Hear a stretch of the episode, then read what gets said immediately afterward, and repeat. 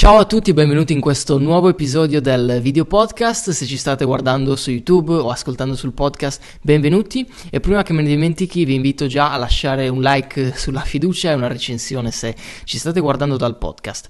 Oggi siamo qui con Alice Bush, qualcuno magari eh, la conosce come Alice Lifestyle, qualcuno come Diar Alice, quindi il suo podcast, ma magari qualcun altro invece non la conosceva. Insomma, oggi siamo qui con una persona che mi faceva è Ali davvero piacere conoscere, quindi sono veramente contento di poter fare questa chiacchierata insieme. Alice è una scrittrice, una formatrice e, anche una podcaster in realtà e fa veramente un sacco di cose, ma soprattutto Ali ti ritengo una grande professionista e divulgatrice di tutto quello che chiaramente è l'ambito legato alla crescita personale, alla felicità. E a proposito di questo metto subito in, eviden- in evidenza il bellissimo libro di Alice, La cura della felicità, un libro bellissimo di cui avremo modo di di parlare all'interno di questa intervista. È un libro bellissimo, Ali, davvero che ho letto in due giorni, l'ho completamente divorato ed è un libro eh, veramente scorrevole, bello, ben fatto, con dei concetti eh, chiave precisi, quindi davvero super libro che avremo modo comunque di, di parlarne. E tu da quello che ho letto nel libro hai una storia veramente pazzesca, nel senso che mi ha colpito soprattutto eh, il, sin dai primi capitoli che ti, e questa non è una cosa scontata, che ti sei veramente quasi messa a nudo all'interno del libro, cioè raccontato quello che è stato eh, il tuo passato, quello che adesso, magari poi mi correggi, eh, non so neanche se l'avessi mai raccontato. Comunque sembra che tu sia andata veramente a, eh, a, fondo su quelli che sono stati alcuni dei tuoi anche traumi del passato, possiamo chiamarli così, alcune delle esperienze diciamo più segnanti all'interno eh, comunque della tua vita. E quindi questa cosa mi ha davvero lasciato eh, a bocca aperta perché ti ripeto, non è una cosa scontata, non è una cosa da tutti. E, ehm, e poi vabbè, ovviamente legato al fatto del, dell'ambito della crescita personale, della felicità, possiamo dire che che è già stato più o meno detto tutto, no?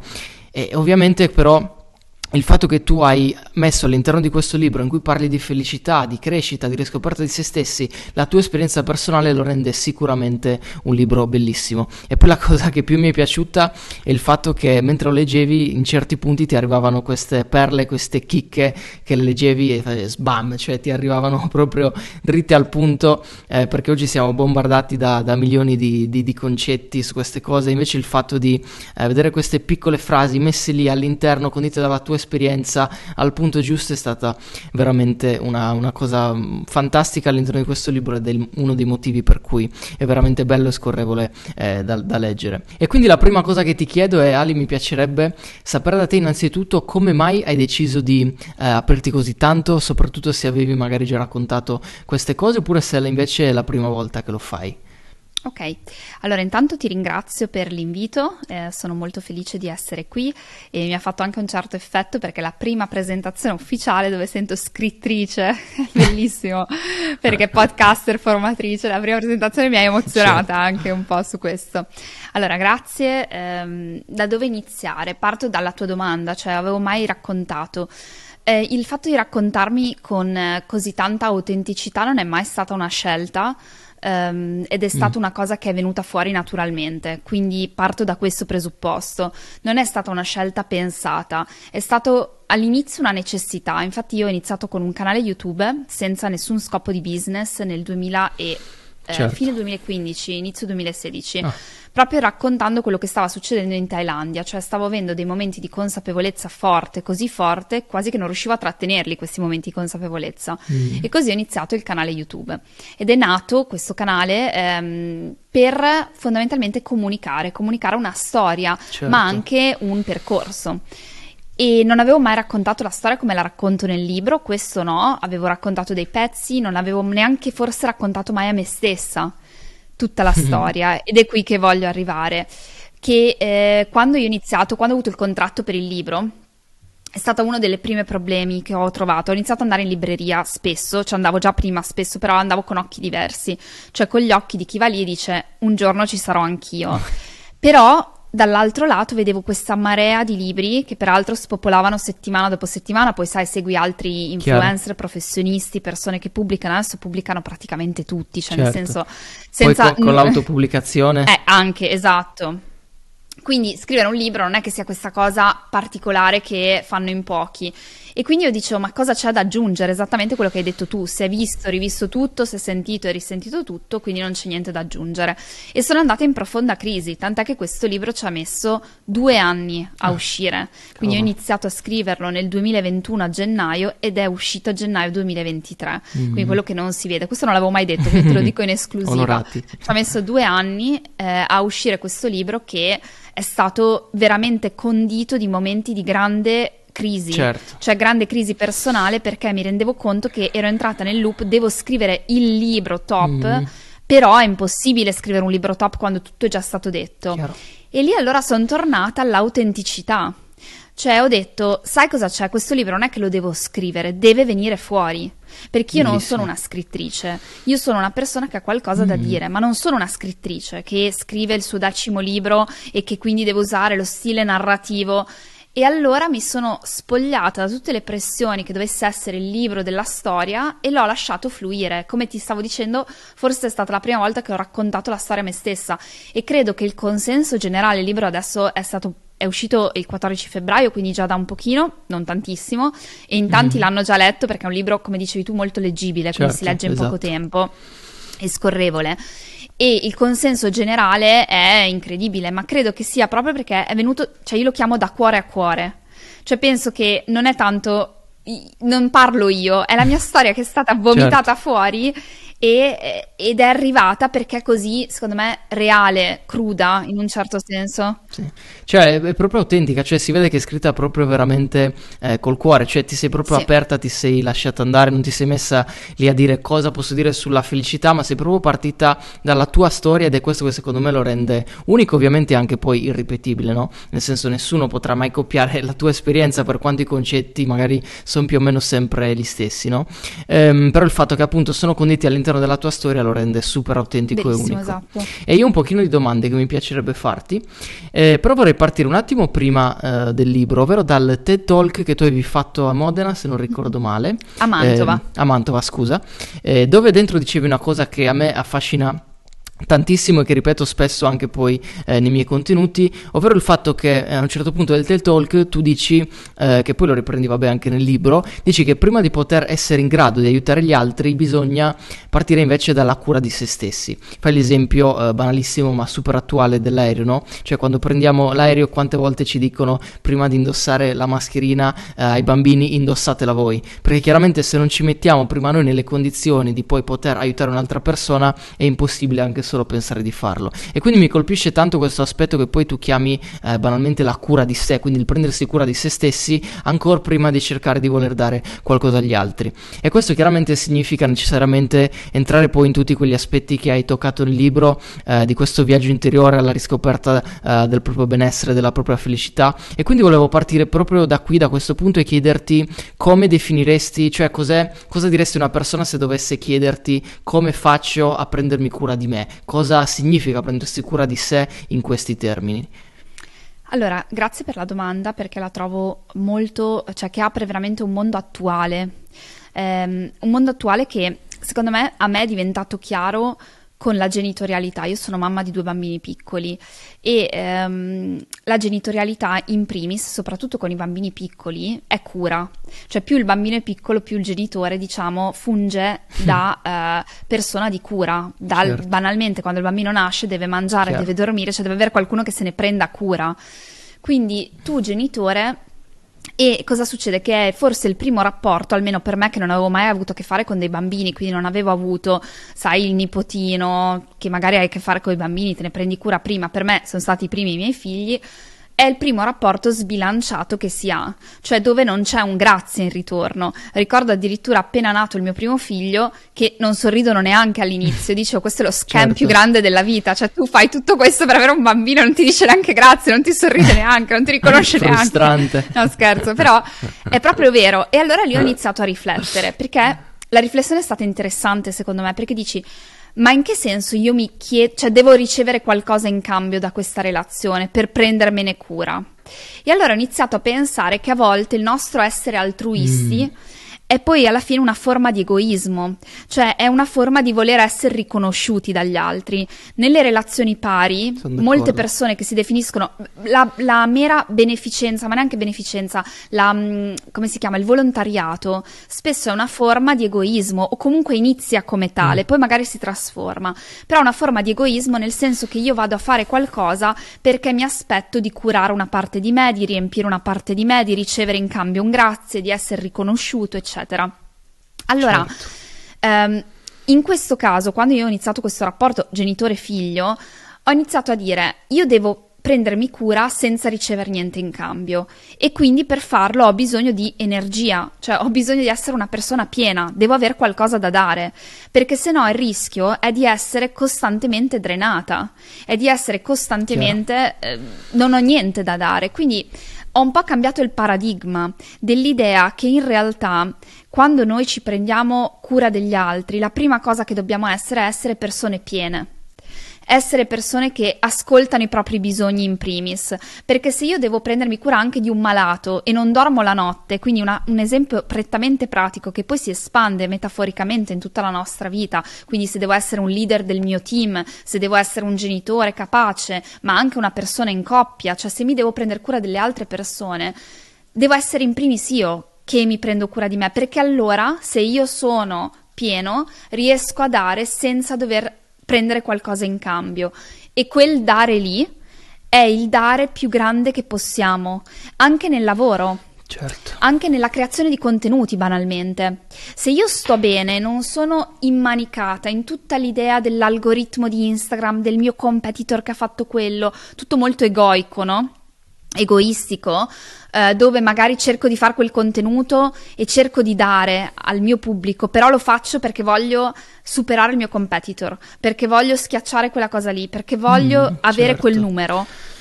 Non viene fuori quel potenziale Chiaro. che invece tu hai se dai, punto. Cioè senza aspettarti penso... nulla in cambio, proprio genuino. Senza aspettarti nulla in cambio. Esatto. Poi le metriche non è che non contano nel lavoro, perché le guardiamo tutti, però um, devono andare in modo secondario, cioè devono essere ok, mi valuto, cioè ho fatto bene, questa cosa è stata presa bene, però nel momento in cui io entro nel flusso di qualcosa, per dare qualcosa, lo faccio pensando veramente all'altra persona di fronte.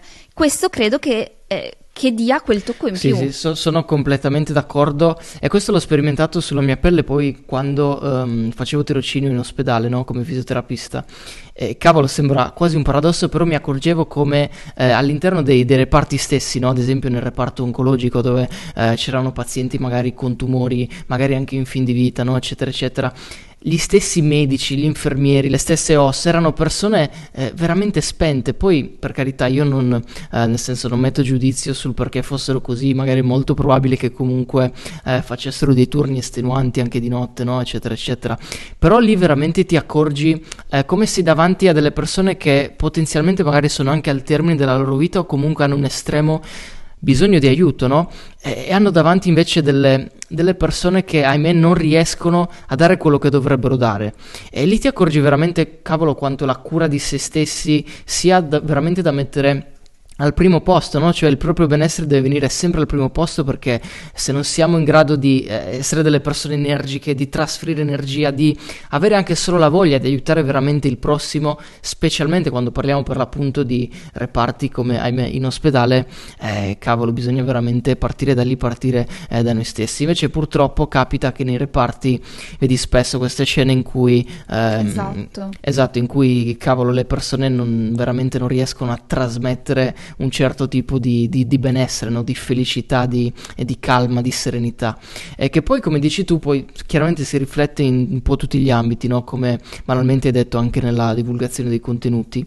E mi ricollego a quello che dicevi che poi eh, scrivi nel, nel, libro, fai una bellissima differenziazione tra quello che è il concetto di successo e di felicità. E spesso, come dici tu nel libro, noi tendiamo un po' ehm, ad annullare, cioè tendiamo sempre ad annullarci per eh, paura di non piacere ad un'altra persona oppure per piacere ad un'altra persona, no? per essere amati, per ricevere quella promozione. E quindi confondiamo un po' il concetto, come dici tu, di felicità con quello di successo. Cioè pensiamo che sarò felice quando otterrò la promozione, sarò felice felice eh, quando mio marito, mia moglie mi amerà di più, senza invece renderci conto che siamo completamente, stiamo completamente sballando gli equilibri. E quindi ti chiedo come dobbiamo distinguere queste due cose, cosa significa uno, cosa significa l'altro e come possiamo trovare il giusto equilibrio tra ehm, l'avere una vita felice interiore e comunque magari aspirare comunque a raggiungere il successo. Allora, ehm, dopo allora, rispondo a questa domanda e poi voglio concludere proprio con l'osservazione che hai fatto Certo. tu sulla situazione ospedali, che secondo me è interessantissimo da mettere insieme. Successo io l'ho interpretato proprio dall'etimologia della parola, cioè da succedere, quindi far succedere le cose. Una cosa è successa, ho successo, quindi il successo Chiaro. per ogni persona è diverso, ma significa che ehm, io riesca in un qualche modo a far avverare la mia aspettativa. Ok, banalmente, quindi mi aspetto che se lavoro bene guadagno tanto, quello è avere successo. Poi chiaramente ci sono delle metriche di successo un po' più universali che lasciano un po' il tempo che trovano, guadagnare tanto, essere riconosciuti, bla bla bla bla bla. Allora, da, sin da quando siamo bambini ci inculcano purtroppo nella testa che questo successo ci renderà felice e quindi tendiamo a, con- a confondere le due cose. Chiaro. Solo che questa equazione qua, nonostante il successo ci provochi emozioni di gioia, emozioni di soddisfazione, di, ehm, di eccitamento, eccetera, non è collegato direttamente alla felicità o comunque non in modo eh, continuativo. Perché? Perché se io posso aver successo in qualcosa, p- come essere umano mi mancherà sempre qualcos'altro, anzi per sopravvivere, per continuare a vivere, abbiamo bisogno di avere sempre degli obiettivi nuovi. Quindi può succedere che abbiamo successo nel lavoro, magari non in una relazione, eh, stiamo aspettando l'uomo la donna giusta per noi, eccetera. E il problema è quando noi Esatto. iniziamo a dire io sarò felice se e solo se questa cosa succederà. Poi quella cosa succede e tanto ci mancherà qualcos'altro, però vorrei perdere 10 kg, però vorrei quella cosa lì, però vorrei la casa più bella, eccetera. Allora, tutto questo Mm. fondamentalmente continuerà ad essere un circolo vizioso Chiaro. che eh, si autoalimenta e io dico che va sempre più veloce, più passano gli anni più va veloce, più diventiamo adulti, maturi, più va veloce perché ci disilludiamo molto facilmente, quindi sì, ho questa cosa qua, però ne voglio già un'altra, però ne voglio già un'altra. Allora io mi sono posta il punto della felicità, perché in un momento dove io avevo perso tutto e non avevo niente di questo successo, mi sono sentita felice, cioè ho sentito la pace. Cos'è la felicità? È quel momento dove tu senti di essere lì, sei radicato lì e sei pieno. Sei un pieno, non sei un vuoto. Sei concentrato naturalmente su quello che hai e non necessariamente su quello che ti manca. E allora mi sono detta, forse la felicità è un modo di vivere. Cioè, forse è un modo che noi possiamo applicare ogni giorno alle nostre giornate. Allora c'è una forte correlazione tra felicità e successo, perché se io vivo in modo felice, tra l'altro un mio mentore mi disse per diventare felice l'unico modo è essere felice, Wow. cioè averlo nella nostra essenza. E effettivamente l'essenza della felicità poi si tramuta in successo, cioè è molto più probabile avere successo nel momento in cui io sono felice piuttosto che io sono non triste, che si Mhm. pensa che è il contrario di felicità, ma infelice. Volevo arrivare proprio a questo punto. Esatto, dove la vita non ha senso, dove anche i raggiungimenti più importanti hanno poco senso. Quella è l'infelicità, è presente quella nebbia. Ti svegli al mattino e dici: Io non, non ha senso tutto questo, non ce l'ha, non lo trovo, non, non riesco a godermi del presente, non ha- mi sveglio e non sono soddisfatto di quello che ho fatto, di quello che c'è. Ecco, questa è l'infelicità. Allora, al contrario, quando iniziamo a renderci conto che ci sono delle virtù, poi nel libro spiego ovviamente in- nella pratica cosa fare per arrivare, Certo. però questo è il punto di svolta del ho perso tutto e mi sento felice. Com'è questa storia?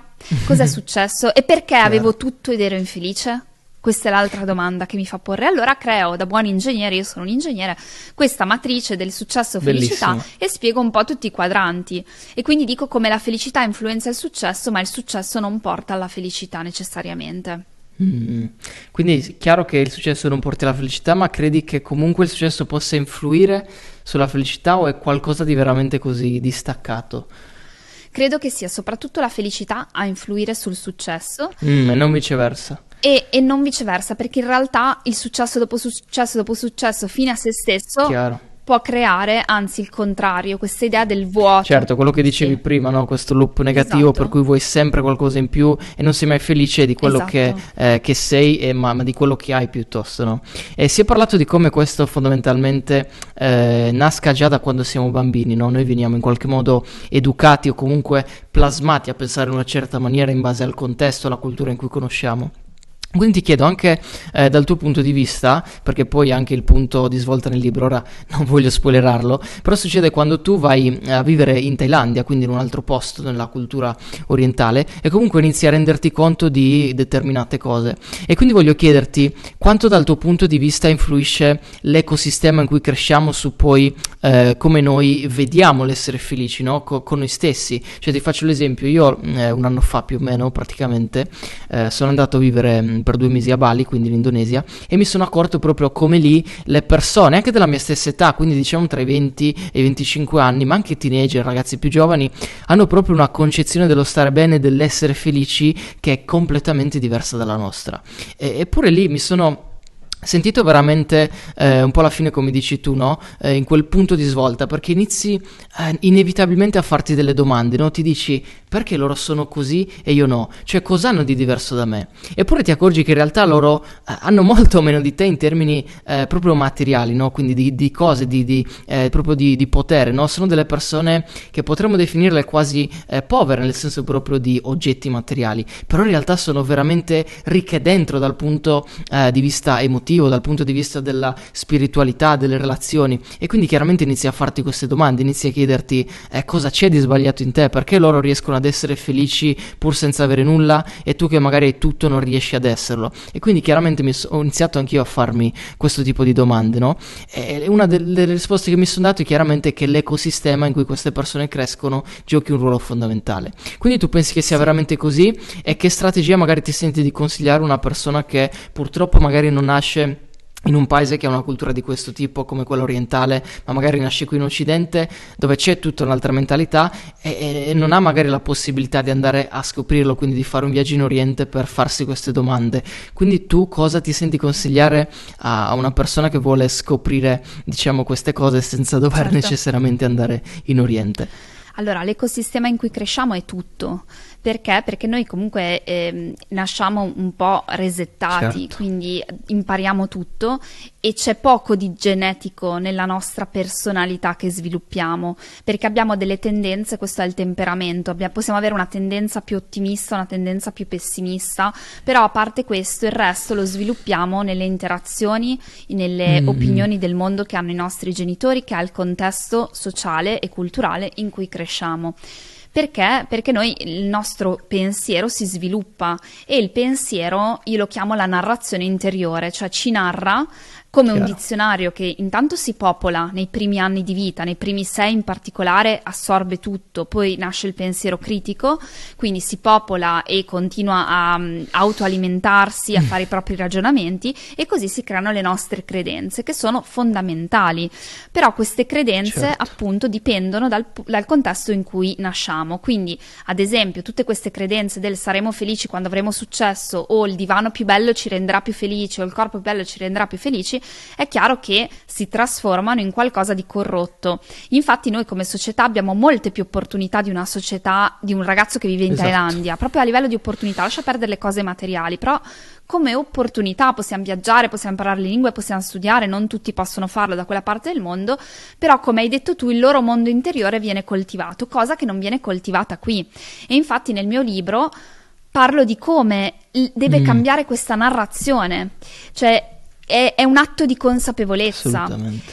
Parlo del pilota automatico. Quando noi non siamo consapevoli di tutto questo mondo, della crescita personale, del nostro mondo interiore, è chiaro che noi pensiamo che ciò che pensiamo è la realtà assoluta e quindi abbiamo sempre ragione. Esatto. Quindi quello che succede diventa la realtà, non la mettiamo in discussione. Quando tu mi dici io sono andato a Bali, mi sono messo in discussione, quello è un atto di consapevolezza, perché tu dici quello che ho pensato fino ad oggi non è necessariamente vero.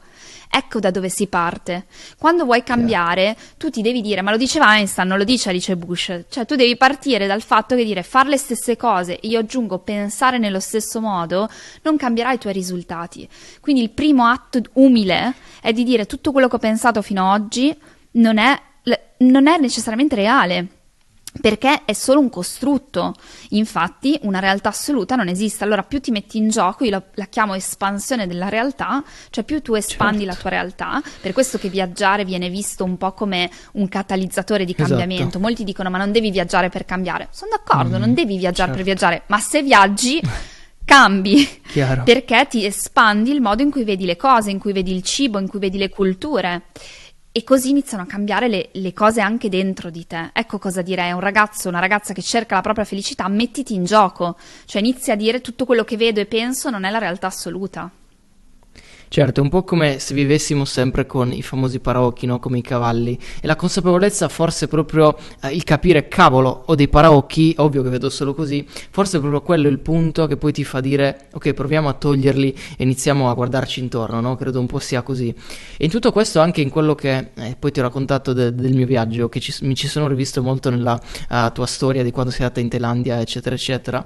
Ovviamente con, con dei trascorsi diversi, però ti ripeto, mi ha portato molto a farmi in qualche modo delle domande, no? E ti accorgi poi come da alcune cose che spesso magari eh, abbiamo sempre visto come negative, riesci a renderti conto come in certe cose puoi sempre vederci in realtà qualcosa di positivo. E tu a questo alludi spesso nel libro, perché ad esempio a un certo punto dici eh, come tutto quell'episodio che hai avuto col tuo precedente ragazzo, che aveva comunque, ti aveva comunque portata magari a diventare brava nel lavoro, ad esempio, perché eri diventata bravissima eh, a capire chi avevi davanti, chi avevi di fronte, quindi riuscivi sempre a trovare trovare eh, quel lato positivo anche in qualcosa di negativo. E mi volevo ricollegare anche un punto in cui dici eh, che per diciamo così eh, sopperire a, a, questo ci avevi messo, eh, avevi messo in atto una strategia che era quella di trovare un tuo rituale, cioè avevi trovato eh, quello che tu ad esempio mh, mm, scrivi nel libro che era andare a vedere l'alba, eh, che era proprio una forma di, di un rituale che ti faceva in qualche modo stare meglio. E ti voglio chiedere allora, innanzitutto se l'alba la, la, vai ancora a vedere e poi volevo sapere appunto che importanza dai tu eh, ai rituali, perché sono così importanti come possiamo sfruttarli per riuscire ehm, a ritrovare una riconnessione con noi stessi e con la nostra felicità. Sì. Allora, ehm, io vado ancora a guardare l'alba, sì, assolutamente, anzi lo faccio con centinaia e centinaia di persone che mi seguono perché abbiamo ah, dei gruppi bellissimo. dove appunto al mattino abbiamo questo rituale insieme. È un rituale che continua a essere eh, completamente, mh, mm, come si può dire, ha un impatto estremamente grande nella mia vita. Mi rendo conto che le mattine Chiaro. in cui lo faccio cambia la mia giornata rispetto alle mattine in cui non lo faccio, mm-hmm. quindi mi sveglio un pochino prima e c'è quel momento dove tu guardi il sole che sorge e ti accorgi che uno, il sole sorge sempre, no matter what. E questa è un po' wow. una metafora grande della vita, cioè non importa quello che succede, ma il sole sorgerà sempre, le cose continuano. Questo ti dà un profondo senso di accettazione, che è una delle virtù che io penso sia necessario coltivare, quella dell'accettazione, per poter essere felici. Quindi certo. ehm, guardare l'alba ti dice ti fa anche sentire parte di un qualcosa di più grande e forse ti rendi conto che tu non sei al centro dell'universo, che quindi ti puoi in un qualche modo lasciare anche andare e dire sai cosa c'è? I miei problemi non sono necessariamente tutto l'universo, c'è un mondo intorno a me e mm, questa Chiaro. è la grande eh, connessione che noi abbiamo con la natura anche, cioè la natura che ci ricorda ogni singolo giorno ehm, che siamo parte di un qualcosa di più grande. È, è, molto evocativo il momento in cui ci svegliamo prima ed è anche oggettivamente più eh, mm, oggettivamente mm, benefico perché comunque prendi la luce, la luce del sole, certo. ti svegli prima, entri in modalità proattiva e non reattiva, ti dedichi quei 15 10 minuti al mattino che non avresti se non lo facessi. Quindi io lo trovo um, quasi miracoloso, cioè ha del miracoloso quello che certo, può fare. Dopodiché d'accordo. non inneggia alla perfezione, non lo faccio tutti i giorni, succede la volta che non lo faccio perché esco certo. con gli certo. amici alla sera, perché ho il bambino che si sveglia di notte. Non serve che sia perfetto, però io sono sette anni che su e giù lo continuo a fare e continua certo. ad avere un impatto sulla mia vita. E che consiglio daresti tu a una persona che magari vuole proprio trovare il proprio uh, rituale? Perché poi sai, di rituali ce ne, ce ne, sono migliaia, no? Che consiglio daresti però tu uh, a una persona che vuole trovare il proprio rituale? Cioè, sperimenta il più che puoi e poi trova il tuo, oppure ti senti di consigliare qualche altra strategia magari?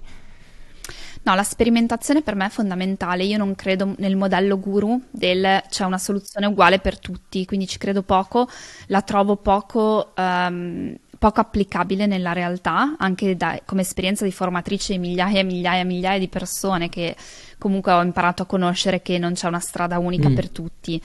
Però ho un consiglio, nel momento in cui noi scegliamo un rituale, allora intanto il rituale cosa fa? Scandisce. Quindi il rituale deve scandire, cioè il rituale okay. deve essere qualcosa che implica un inizio o una fine e permette quindi di creare una chiusura di un cerchio o l'inizio certo. di un certo. cerchio, ad esempio il rituale dell'alba, il rituale della night routine, mm. eh, il rituale della meditazione, cioè quel momento, quello spazio dove tu ti fermi e sei lì, sei presente mm. e fai quella cosa che sai che può nutrirti da dentro. Questa è la ritualità. Quindi um, okay quando tu decidi di scegliere un rituale, all'inizio seguilo per sperimentare, ci vuole rigidità. Lo so che questo non piace a tanti, però quando tu non conosci una cosa, hai bisogno di essere rigido, perché non la conosci. Mm-hmm. Quindi se uno ti dice, boh, per svegliarti prima al mattino ci vogliono 30 giorni, datteli questi 30 giorni, ok? 30 giorni però belli disciplinati. Dopo diventi... Ti serve acquisire l'abitudine comunque, no? Per, esatto. po- per poi poter dire sì o no. Esatto, poi scegli e modifichi, ma modifichi quando conosci. Allora io dico sempre che la flessibilità deriva dalla rigidità, quindi non c'è mm. un modello anche lì che va bene per tutti, va bene nel momento in cui io, so- cioè dipende dal momento in cui mi trovo. Se sono, se è la prima volta che provo qualcosa, mi do il tempo di provarlo ascoltando una guida, quindi da- facendomi dare tutti i consigli, poi quando inizio a conoscermi all'interno di quel rituale, inizio a modificarlo. Per questo che funziona molto bene, non so, The Miracle Morning, perché The Miracle Morning è direttivo, certo. cioè ti dice fai A, B, C, D, io ho iniziato io stesso, ho iniziato con quello. E quindi ero veramente rigida all'inizio, ma chiaro. mi è servito, perché mi è servito a sperimentarmi. Chiaro, chiaro. No, bellissimo. E abbiamo accennato poco fa come anche per poi eh, essere in grado di trovare la felicità dentro se stessi, spesso serva proprio essere in grado di cambiare l'immagine che noi abbiamo di noi stessi. Tu lo stesso all'interno del libro eh, alludi um, al bellissimo libro Psicocibernetica di Maxwell Maltz, dove appunto viene, vengono spiegati proprio questi concetti, perché chiaramente eh, noi l'immagine che abbiamo di noi stessi è stata plasmata nel corso della nostra vita dalle uh, critiche che abbiamo ricevuto, gli insulti che abbiamo ricevuto, i complimenti che abbiamo ricevuto, quello che noi abbiamo sempre pensato di noi stessi e quindi chiaramente a volte sem- serve serve proprio per diventare un, un, nuovo tipo di persona, iniziare anche a cambiare come noi ci vediamo adesso, cioè dobbiamo iniziare a pensare ed agire come il tipo di persona che vogliamo diventare, no? E questo si vede benissimo ad esempio nelle, nelle persone sovrappeso, no? che spesso tendono ad, in, ad, identificarsi con la propria condizione, quindi partono da un'immagine di se stessi, da un pensiero che è io sono una persona obesa e quindi questo chiaramente va a determinare delle emozioni che vanno a determinare delle azioni che vanno a determinare dei risultati che alimentano la percezione che queste persone hanno di sé e spesso a volte si vede come basta eh, riuscire a distaccare la percezione, no? quindi non pensare che sono una persona obesa, ma pensare che sono una persona come le altre che magari ha dei chili in più. E quindi da qua vediamo come tutta la cascata che, eh, a cui hai accennato anche tu prima inizia a cambiare. Quindi è proprio in, ehm, essenziale riuscire a cambiare l'immagine che abbiamo di noi stessi, spesso per poi riuscire anche a trovare la nostra felicità interiore. Quindi come può fare secondo te uno eh, a cambiare l'immagine che ha di se stesso? Cosa consigli? Ci sono qualche eh, accorgimento che vuoi darci? Allora, eh, hai detto delle cose molto vere, molto importanti. L'immagine di noi guida poi le nostre azioni, guida poi ovviamente i nostri risultati. Questo non, non lo dico io, eh, lo dice la, mh, mm, le neuroscienze, lo certo. dicono. Quindi quello che pensiamo di noi, crediamo essere vero di noi. Uh, allora, come si fa?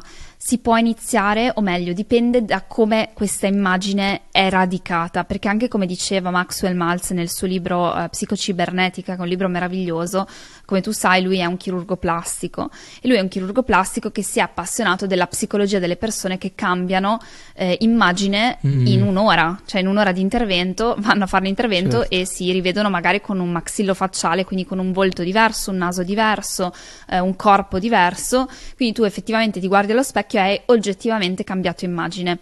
Allora lui dice nel suo libro, che è molto interessante, io non mi sono focalizzato su quel 95% delle persone che dopo aver Ma cambiato l'immagine di sé inizia a muoversi in modo diverso, cioè io eh, non mi vedo bene col mio naso e ho un complesso col mio naso, cambio il naso, quando ho cambiato il naso inizio a essere una persona più sicura di me. Questa è, realtà, certo. succede, perché cambio l'immagine, esatto. Però lui si è messo a studiare quel 5% che si vedeva invece uguale, che nonostante cambiasse oggettivamente Chiaro. l'immagine, di fuori non cambiava l'immagine che aveva di sé, l'immagine esatto. dell'io. Quindi quello che voglio dire è che ci sono diversi livelli di radicamento date dai traumi, dal modo in cui noi siamo, mh, ci siamo evoluti. Quindi eh, possiamo partire dalla psicoterapia o mm. dalla crescita personale, dall'autoaiuto. cioè a volte esatto. basta solo la consapevolezza che esista un'immagine di sé per iniziare a cambiarla. Certo. Anch'io come imprenditrice e come leader ho sempre, eh, lo dico che uso questa eh, frase americana che è tanto brutta quanto secondo me bella, che è fake it until you make it, mm. cioè fai finta finché non ci arrivi, che, no, che io non la interpreto come mh, mm, sì, addirittura non etico, di delle bugie finché non ci arrivi, però nel momento in cui per esempio io ho assunto le mie prime persone, che non sapevo neanche se riuscivo a pagarle fino a fine mese, non assunte, i primi collaboratori a partita IVA che prendi per 20 ore, che hai quel 1000 euro al mese che devi dare, e dico non so se, se me lo posso permettere, permettere, però devo farlo e quindi tu ti devi comunque, cioè devi avere un'immagine di te di leader. Chiaro. Queste cose qua le possiamo coltivare noi. Poi è chiaro che se invece sono stata obesa magari una vita, ho avuto dei traumi, sono stata presa in giro, io, cioè quel, quello andrei di psicoterapia tutta la vita, lavorando chiaro. sull'immagine dell'io. Però certo. è molto importante cambiarla e sgretolarla e farla anche evolvere nel, nella nostra esistenza in base alle fasi della vita. Chiaro. Certo, e poi un'altra cosa interessante che dici tu nel libro è come sia eh, possibile in realtà anche provare tante emozioni nello stesso tempo, no? Ad esempio felicità e tristezza, che come hai detto eh, tristezza non è il contrario di felicità, ma piuttosto lo è l'infelicità. Credo però che sia anche importante eh, il modo in cui ci approcciamo alle emozioni, no? Cioè, eh, ad esempio la tristezza in base a come l'approcciamo e quindi se ad esempio l'approcciamo negativamente magari può diventare eh, sconforto, può diventare paura, insicurezza oppure se invece la, la, la, la, interpretiamo come qualcosa di potenzialmente positivo magari riusciamo a vederla quasi come coraggio, no? coraggio per cambiare, per agire, eh, per smuoverci. Cosa ne pensi tu eh, su, questo tema dell'interpretazione delle, eh, delle emozioni? Allora, ehm, posso rispondere su quello che so, e cioè che la chiave, per esempio, per la corretta, eh, neanche gestione, ma mh, mm, la corretta relazione con le emozioni è quella di lasciarle esistere, sentirle. Eh, perché, come hai detto tu, interpretare la tristezza come una condizione sbagliata e quindi negativa eh, e non solo negativizzarla perché magari ci fa provare qualcosa di spiacevole, ma negativizzarla perché la consideriamo profondamente sbagliata, così come un ventaglio di emozioni come il disgusto, mm. la vergogna eh, e tutte queste emozioni che consideriamo sbagliate, ecco, eh, ci fa agire per riuscire a mettere il cerotto su questa emozione ancora prima di sentirla. L'emozione ha un suo corso sempre, quindi ha un suo picco e dopo il picco tende a affievolirsi certo. e, si, eh, e, se ne va. Quindi l'emozione è per definizione transitoria e tutte mm-hmm. le emozioni hanno una ragione di esistere. Più noi le lasciamo attraversare, quindi siamo in grado di stare seduti e fermi e attraversare un'emozione, più questa emozione non sarà motivo di blocco, mm. non sarà motivo di eh, grandi problemi poi nella nostra vita, perché la tristezza si può trasformare in depressione proprio per la mancanza di accettazione. Quindi io credo che il, il, concetto emotivo, anche lì sin da bambini, non piangere, non essere triste, cioè non ti dà il permesso di provare qualsiasi emozione che, dia, che sia certo. nella, nella zona del discomfort, del disagio. Questo è un problema, è un problema perché poi cresciamo come adulti che non sono alfabetizzati sulle emozioni, uno non le riconoscono, due mm. non le sanno sentire, tre non le sanno sopportare. Questo ci porta a, a compiere molte scelte sbagliate nel, per esempio, mm. anche solo tutto il mangiare compulsivo eh, per certo. le emozioni, ehm, bere, eh, uscire con la persona sbagliata, ehm, cioè tutte queste cose che certo. servono a placare perché? Perché ti danno un boost di endorfine che ovviamente in quel momento placa quello che è il disagio di un'emozione cosiddetta negativa, così considerata come negativa, spiacevole. E allora l'attraversamento, anche lì io l'ho imparato in Thailandia attraverso tecniche meditative, certo. ma anche solo attraverso la consapevolezza di dire guarda che un'emozione esiste, Prova a stare fermo certo. e dire aspetta che, aspetto, la vivo, mi abituo al disagio che provo. E questa è una cosa bellissima, abituarsi al disagio mm. che provi. E è qualcosa di, sì. di straordinario. Eh, anche qui una grande lezione, il parto per me le donne hanno paura di partorire, oggi più che mai, perché hanno paura del dolore. Il dolore è fisiologico, Vero. tutte noi Vero. sappiamo stare in quel Verissimo. dolore, però la paura del dolore è quello che ci blocca. È la paura del dolore, non è il dolore stesso, perché se tu stai lì nel dolore, ci stai tranquillamente. Io ho fatto due parti non medicalizzati, ho avuto questa fortuna e ho scelto proprio di stare nel dolore, ma è potentissimo questo, mm-hmm. secondo me. E non è una sofferenza, non chiedo alle donne di soffrire, a parte che certo. è una certo. mia scelta personale, quindi non la, non la, consiglio a nessuno che non se lo senta, eh, ovviamente, non è che sia il, la legge.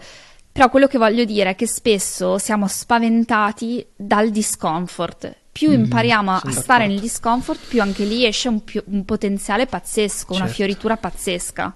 Questo è un argomento veramente fantastico. Alla fine si parla proprio di, di accettazione, no? cioè non cercare di sopprimere, ma invece provare ad accettare. Lo, lo, citi spesso poi anche nel libro. E volevo in realtà arrivarci anche perché eh, spesso quello, quello, dell'accettazione è un problema molto presente anche, ad esempio, nel mondo dei disturbi alimentari, delle persone sovrappeso. E infatti nel tuo libro parli proprio di come tu stessa ti sei trovata poi eh, in questa condizione. Tuttavia hai parlato anche di accettazione per quanto riguarda appunto il dolore, no? Tu appunto hai fatto l'esempio del parto che non, non potrò mai, mai, capire perché sono un uomo, ma questo in realtà è un argomento molto presente anche nel mio ambito, no? nella fisioterapia quando parliamo di dolore cronico, perché spesso le, le persone sviluppano appunto una, magari una somatizzazione di dolori emotivi, di traumi emotivi proprio a livello fisico, no? E infatti c'è una forma di, di terapia che è l'ACT, ovvero l'Acceptance and Commitment Therapy, therapy che ehm, proprio per trattare questo tipo di, di, di, di, dolore, ma c'è una cosa che dici che a mio modo di, eh, vedere è dannatamente importante per superare il dolore cronico,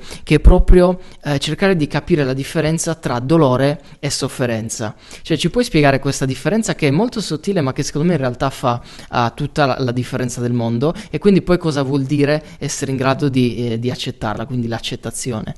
Esattamente, l'accettazione è il primo passo per la risoluzione, perché quando c'è un dolore è molto probabile che nel breve periodo noi non ci possiamo fare niente, cioè non è sotto il nostro controllo. Se tu mi parli di un dolore cronico, non c'è la medicina che di notte te lo fa passare, così come quando certo. qualcuno ti lascia è un dolore emotivo pazzesco, non è che in un giorno passa questo dolore. Chiaro. La sofferenza deriva dal fatto che noi siamo in completo rifiuto di quella situazione, di quel dolore. Soffriamo mm. perché tutto quello che vogliamo è non essere in quella situazione. E quando tu ti focalizzi sul dove non devi essere, stai perdendo tutte le opportunità di dove sei, che peraltro è l'unico punto su cui tu devi agire. Questo succede Chiaro. anche per eh, persone che purtroppo subiscono eh, magari un incidente traumatico eh, e si trovano da un giorno all'altro a vivere magari in un modo completamente diverso a livello certo. fisico proprio. Solo che nel momento in cui tu vuoi vivere come vivevi prima e ti focalizzi su questo, sul vivere come vivevi prima, eh, stai perdendo l'opportunità di vivere come sei adesso. Quindi l'accettazione Chiaro. del dolore è veramente il primo passo dove tu molli la presa e non ti crei la sofferenza, perché la sofferenza è rimuginare nel tuo dolore, è darti delle definizioni di aspettative, definizioni di come doveva certo. essere, di come dovrebbe essere, di come tu dovresti essere. E invece il primo passo per il miglioramento e per il cambiamento è proprio quello dell'accettazione pura di dove siamo, dove non c'è il nostro controllo, ovviamente, certo. c'è in qualcosa che non abbiamo controllo.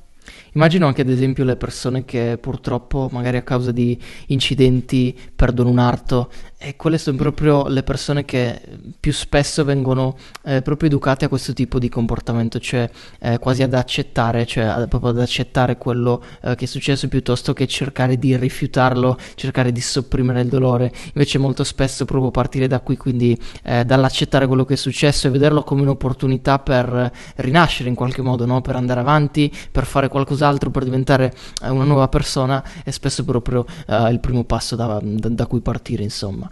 Senti, volevo poi chiederti eh, un'altra cosa, eh, cioè se tu avessi davanti una persona che magari in questo momento uh, si sente intrappolata, eh, magari in un dolore anche di tipo emotivo, no? si sente magari infelice e vuole riuscire a trovare eh, la propria felicità anche magari tramite proprio l'accettazione, che consiglio daresti a questa persona? C'è uno strumento particolare che ti senti di consigliare, qualche abitudine che magari nella tua esperienza si è dimostrata efficace e fondamentale, cosa gli diresti? Ma eh, la presa di accettazione può avvenire anche attraverso la scrittura, ad esempio, quello mm. è un rituale molto potente perché eh, il fatto di fare una scrittura di flusso, quindi entrare in un flusso di pensieri, permette in un qualche modo di mettere nero su bianco tutto quello che è un, un groviglio emotivo. Quindi se devo dare un consiglio pratico, è quello, è quello di iniziare. Tra l'altro c'è un bellissimo libro che si chiama Le vie dell'artista o La via dell'artista, Le vie o La via, mm. non mi ricordo, che è, mm, parla delle pagine del mattino, quindi è tra l'altro un libro anche molto tecnico e pratico che spiega proprio questo rituale della scrittura di flusso. È un libro che io ho letto con grande avidità e per me è stato eh, veramente significativo perché ti spiega come poter utilizzare la scrittura come terapia. Poi io faccio sempre il disclaimer, come dicevo prima, cioè noi parliamo di tutte queste cose, poi è chiaro che diversi livelli di trauma che subiamo eh, abbiamo certo. diversi livelli di aiuto, però i passaggi certo. sono questi, cioè che sia un passaggio che noi compiamo da soli o che sia un passaggio che noi compiamo in gruppo oppure seguiti individualmente, il passaggio passa sempre da lì, cioè dall'accettazione, certo. passa sempre comunque da, da, questi, da, questi, da queste virtù in ogni caso.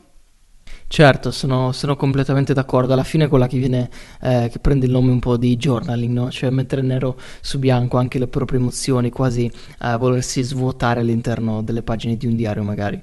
Ottimo, alla grande. Ali, eh, davvero ti ringrazio, ti ringrazio, perché è stata una bellissima chiacchier- chiacchierata. Eh, prima di concludere, però, visto che hai già citato un altro libro, eh, ti volevo chiedere quale libro ci consiglieresti, ti senti di consigliare? Non vale il tuo, che lo consiglio io, La cura della felicità di Alice, bellissimo libro, però insomma okay. un altro libro che eh, ti senti di consigliarci su questi temi o anche in generale. Allora, fammi pensare, un libro... Uh, guardo, guardo, la mia libreria così mi viene in mente cosa posso... Uh, uh, dunque, dunque. Oh, vedo, cerco qualcosa in italiano. Io Anche in vi inglese, consiglio, eh? no, no, dai, in italiano. Vi consiglio tutta la letteratura di Brené Brown. Mm che per me è un'attrice spettacolare, eh, si occupa, è una ricercatrice, si occupa di emozioni, di vulnerabilità, ha creato tra l'altro l'ultimo libro, non so neanche se sia ancora stato tradotto, si chiama la, The Atlas of Heart, quindi mm. il, eh, la mappa delle emozioni. Ehm, è molto molto interessante, ma vi consiglio in italiano eh, I doni dell'imperfezione. Mm. Questo lo metteremo giù in descrizione. È meraviglioso come libro. Ali, ti ringrazio davvero, è stata una bellissima chiacchierata ricca di, di spunti utili veramente per, eh, per poi magari lasciare, lasciare qualcosa a qualcuno per, per, poter approfondire in autonomia e magari migliorare questi aspetti della sua vita. Ti ringrazio davvero di cuore per questa chiacchierata, ragazzi, se, la, se, se l'intervista vi è piaciuta vi invito a mettere un like, iscrivervi al canale o se siete su Spotify, le piattaforme di podcast, lasciare una recensione e noi come sempre ci sentiamo alla prossima. Ciao a tutti. Ciao.